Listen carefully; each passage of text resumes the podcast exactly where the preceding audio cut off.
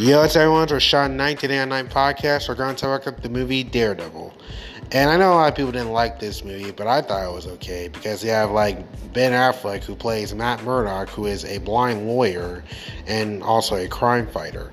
Because like in the comics though, he was like um, a normal guy until some mutagen hits his eyes after witnessing um, what his father was doing because his father was a boxer, but then he becomes like a mugger during his spare time.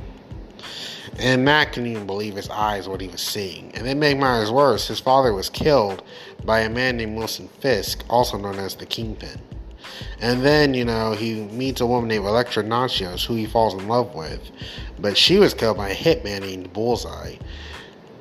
But then Matt, he wanted revenge on both his father and Elektra, and he learned that the Kingpin hired Bullseye because, like, he said she was like in the wrong family at the wrong time, and his father was opposed to throw a fight. But then um, Matt actually um, gets his revenge and then continues his crime fighting as well. But you know, like I said, a lot of people didn't like this movie, but and like I said, I thought it was okay.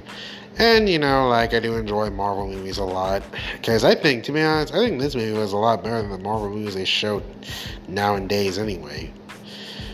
But you know, like I said, there was a lot of action in this movie, and it makes you wonder what would happen if the hand was in the movie. And you know, I also heard a rumor that they plan to remake this movie. And that would be interesting, though.